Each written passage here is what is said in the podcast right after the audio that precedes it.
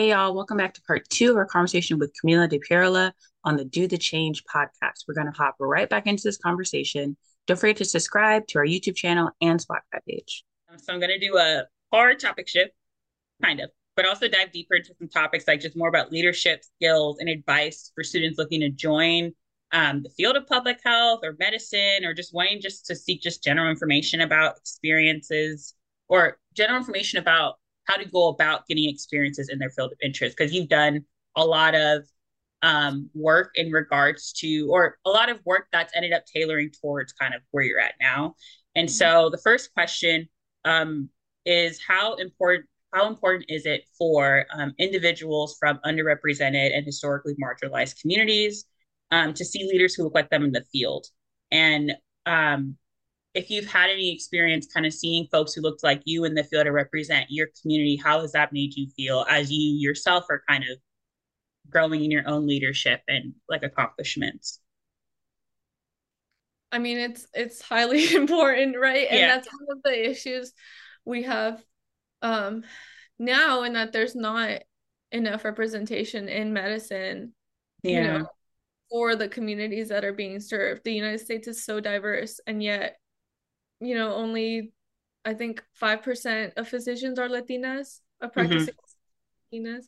Um, and I think it's about 10% for Black doctors. And, yeah, you know, being underrepresented in medicine, it's challenging because it's challenging in different, in all stages of it. Being a pre med, and and especially you know majority of these students are also first generation so navigating college on yeah. top of getting pre-med and it's 1000 requirements. Yeah. Uh, that not only you know require your time but also money. Right. um so it really feels a lot of time it really feels like everything has been built to work against you. Yeah. Uh, and so i think that's where it's it's really important to not only have people that understand those experiences and have you know successfully gotten through it but also have that mentorship.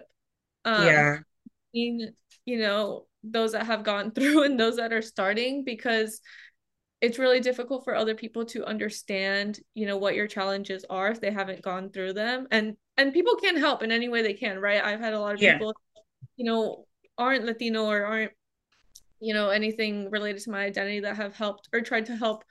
Um but it's completely different when someone that understands like your realities is able to give their perspective and motivate you as well yeah. Um, and one of the uh, programs that has helped me a lot, actually, I did during my first year at Berkeley while I was applying to medical schools.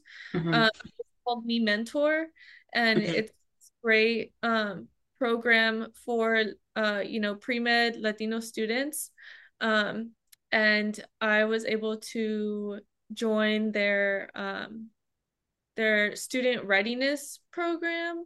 Okay. Uh, or medical i think it's medical student readiness program something like that and it was a, about a year long um, where they had guest speakers talking about every aspect of the application process as you were applying to medical school and also doing workshops and all that kind yeah. of fighting you know various different physicians um, and also medical students but they also do a lot of other programming if you're interested in like pa or dentistry or other things and i think programs like that are really important because um, you get you know firsthand knowledge and wisdom from people yeah literally. and your background and and also have a lot of the same goals um, and motivations and passions for why they're doing what they do. Yeah and like just sometimes seeing one person or meeting one person who's on the same path as you is sometimes like just all you need or sometimes you need to find that one. And like you said there's like programs um, that you can just sign up for and like get connected with somebody, or maybe you'll run into somebody in your class or someone who you don't think is doing it, and then they are, and then like that could be someone as well. Um, I know particularly particularly for um, the field of OEHS, um, Berkeley offers this like diversity um, like program where actually it's called Steer, and you can um, apply and basically get connected with a faculty mentor and you kind of can just get direct connection with folks there and build mentorship that way. But also just um, just honestly Googling, Google is your best friend, just be like, oh, blah blah blah like whatever field you're interested in like public health mentorship and then if you really want to go crazy like put like for black students or for like latina students or for um like asian american students and they have those specific things sometimes it's just like a simple google search so it's really like it's it's there but it's also like sometimes you need someone to just tell you like yeah. google promise you it's there yeah or chat i don't know chat gpt like chat gpt yeah, it's hard. I don't know. I think I like yeah stumbled across MiMentor on some Instagram page or something, and I was see like, there you go. know about this because it's so, right. The one time where like your phone listening in on you paid off, where it's right, like, right. Oh, um. So also yeah. other other leaders or like other supporters that may not be in your field are also really helpful because you want yeah. you know maybe they for example my best some of my best mentors at LMU had nothing to do with health or public health or medicine i mean one of them is a theologian who you know love yeah, that it's very you know different yeah from what i was pursuing but is you know her name's dr cecilia gonzalez andrieu and she is my biggest supporter and opened a lot of doors, but was also really willing to connect me to past students that may have been pre-med or um, you know, help other students that maybe are also thinking about pre-med that are younger. Um, yeah.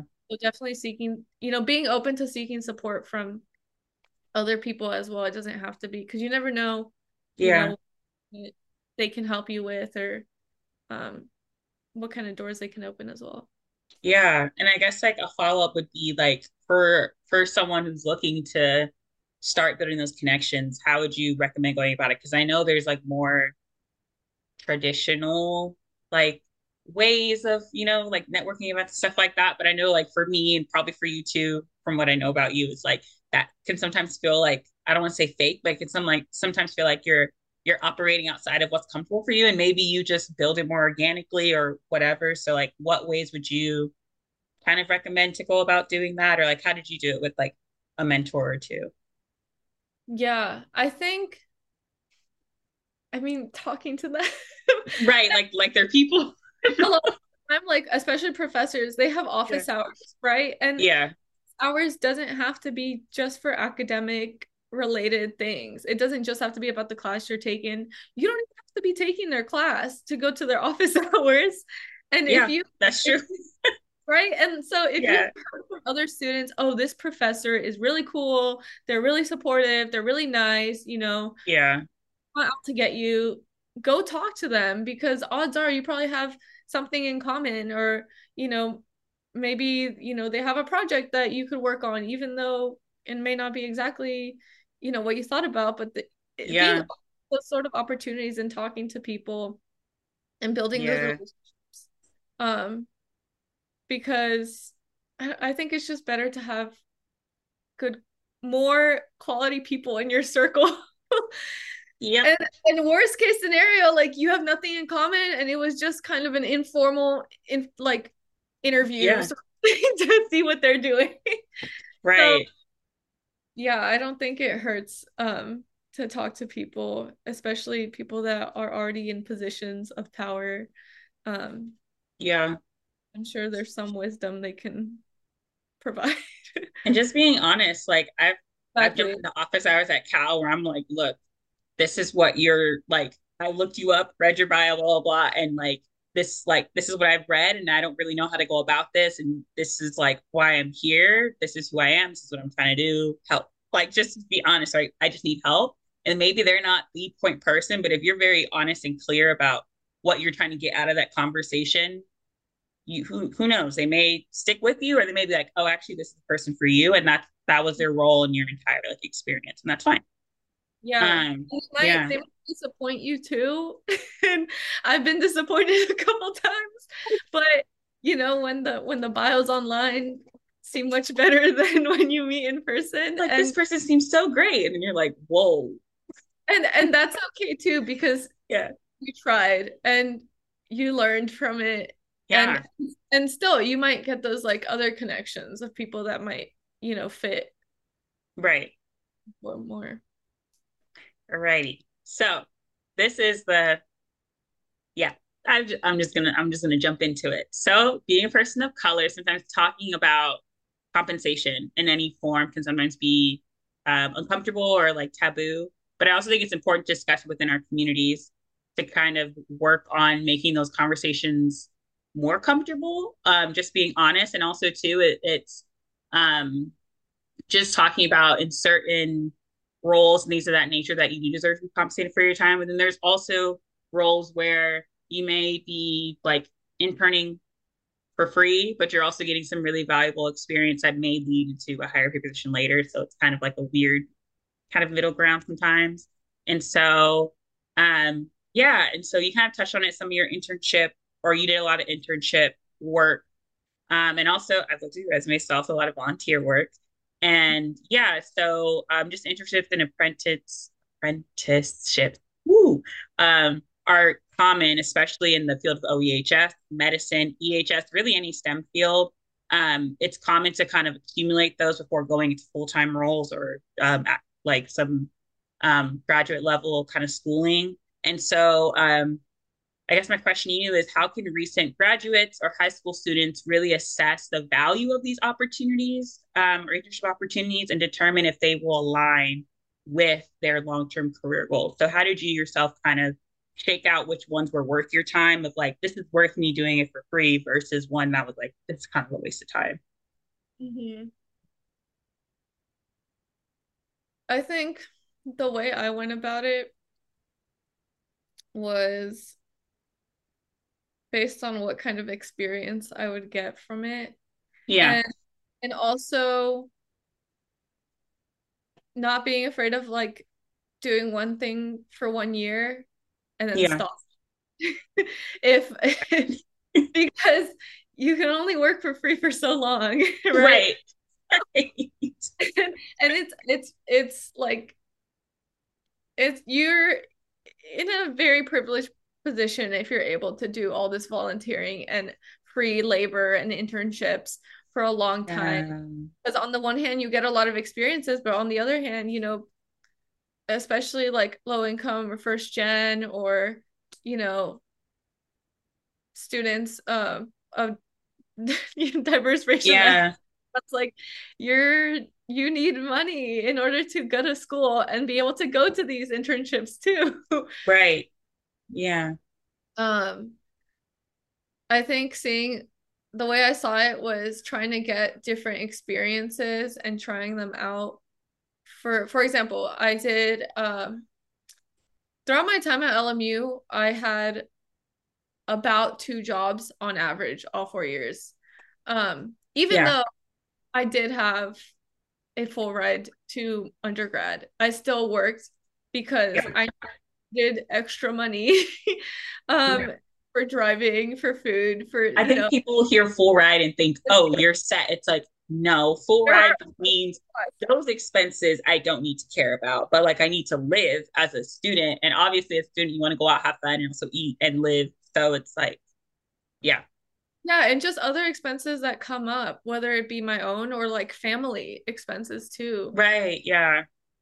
So, you know, I pursued an internship at a local community clinic that was for about a year and that was unpaid. And I got the most amazing experience there and have been able to build relationships with nurses and nurse practitioners that I still continue to this day like 6 years later. We still talk. Um and but I did that for a year because you know I I couldn't continue that being unpaid and then I sought um in seeing, you know, I need I've done the internship work, you know, I've done the scruff work of like, okay, I'm sorting papers or I'm setting up a, a patient room and things like that. Now I want to kind of go up on right. the of my responsibilities um, and scope of practice. So I looked into becoming an EMT and mm-hmm. I did summer EMT course um, so that one I could get paid, but two I could also get a different perspective on the healthcare field. Um, and I worked as an EMT for nine months during my uh, senior year of college. And it was great because I got a lot of different, you know, got to meet yeah. a lot different kinds of people all over Los Angeles County, um, and got to do a lot of cool things that I wouldn't have been able to do as an intern. Yeah. But at the same time, and I was getting paid, but EMTs get paid minimum wage, um, even though yeah. you're saving lives. So yeah. That was not also, I mean, you know, I was a college student, so it's not like I was living off of that paycheck. Um, right. But at the same time, you know, it wouldn't have been sustainable post grad. Um, so and COVID uh cut my time short anyways. Yeah, um, on campus. to move yeah. back uh, home and yeah. in LA. Um, but yeah, I think you know, really seeing like what kind of experiences and skills would you get out of the position, yeah. um, the work you're doing, and you can even get insight from talking to people that have been there before. So, for example, for the internship I talked about earlier, I didn't just jump into the internship because it was a clinic. I yeah to a student that had been interning there who also went to LMU and asked them like what is the environment like do you feel like you're getting something out of this mm-hmm. and that kind of stuff and they told me honestly and I thought okay I'm going to go for it because it sounds great same with EMT you know finding people that have worked before or when you're at your interviews asking them what is the environment in this workplace? Do people yeah. actually get something out of working here? Especially you know there's a lot of pre-meds that are emts not just people that do it as a full-time job. So right. um, definitely you know getting your getting the information you need to make um, the right decision. Yeah and i think that's really good advice. Just ask just being if you know what your goals are just asking them when you're applying like hey these are the goals i kind of want out of this or just being like sometimes you just be upfront, like community plans are like, hey, I'm aspiring doctor, blah, blah, I want to do XYZ. This is what I want to get exposed to. Am I applying to the right position for this, or should I be applying to a different position? Because sometimes you just apply to the wrong one and they have multiple like spots open. Um, but I think I appreciate what you said, where you were saying that like it's okay to leave after a year if it's not sustainable for you and like what you just need realistically to live life um, particularly as a student of color, that's challenging. Where you're like, you're like, okay, like this is helpful, but also it's actually making this other part of my life like not as just making it worse than what it needs to be and like being okay with um leaving. And it's it's fine to do that. Um yeah so sadly we are coming to the end of this awesome conversation. So i just want to thank you for being here open honest with me and the folks listening. And you just always have just great things to share, which is why I'm super excited to have you here. And so I just want to end with like one question about self care. Like, how do you manage um, just yourself and your spirit as you're doing this health disparities work? Because that is emotionally taxing, mm-hmm. very emotionally taxing. Um, and also, any closing thoughts or advice you have for folks who are thinking about doing change within it in within their field or in the field of just anything really. And so the question I have for you is what are some daily or weekly self-care routines or habits that you have incorporated into your life and how have they overall kind of impacted your well-being and your ability to continue to lead and do the work that you are currently doing now mm-hmm. um i think two things one is talking to people whether it's your friends or your community, really anyone, right, in your circle. Yeah. Um, I think talking about things is the best way to get through a situation because especially if those um people understand or are like somewhat in the route. So for example, like if there's something stressful about a class or something a student said, like I would talk to Tyra because yeah. she would speed dial. and you know being able to go through like like did you think this was okay too or what's your perspective on this or like just kind of getting through and just airing it out essentially i feel like is the best thing to do yeah. um I mean like dumping all your stuff like on random people yeah. but those key people that you know like you can talk to about certain things because it's better to you know get it out of your system than just keep it bottled up inside and yeah. for like next week. Yeah. But, uh, and then the second thing i do is i try to go to the gym um consistently um and i think that really helps like you know so the talking with friends is the emotional thing but then the other is the getting it out physically. Yeah. So whether that's through like running or weightlifting or something yes. um sort of like reset my body um and yeah. have it ready for the next day and also have it ready for a long life. Yeah yeah that's true. Yeah tackling both. I think that's how i i tackle both like mind and body. Yeah like one is very like personal like in regards to like regulating your inner self and the other part is like you're still practicing like social stuff as well which is cool. Um so any last thoughts you would like to share to the listeners or just in general like life advice? Um i think my general life advice would be don't be afraid to take risks. Whether that means like talking to a professor you think might be intimidating or going out for a job position or internship or even just scheduling an informational interview with someone that you think is interesting but have never met in your life so yeah. or applying to a number one public university for a public health program. Yeah no yeah.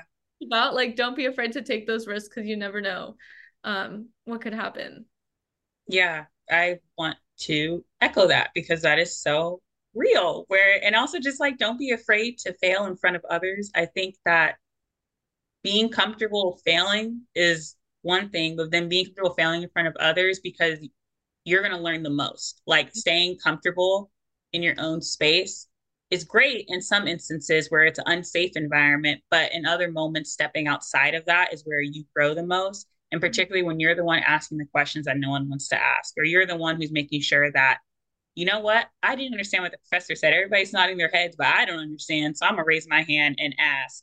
That is you, that's taking a risk too, because you're having to disrupt that space, you know? So yeah, that's awesome advice. Just taking risk and in ways that are comfortable for you, obviously. Like don't go crazy and like do crazy stuff, but do take risks. Yeah.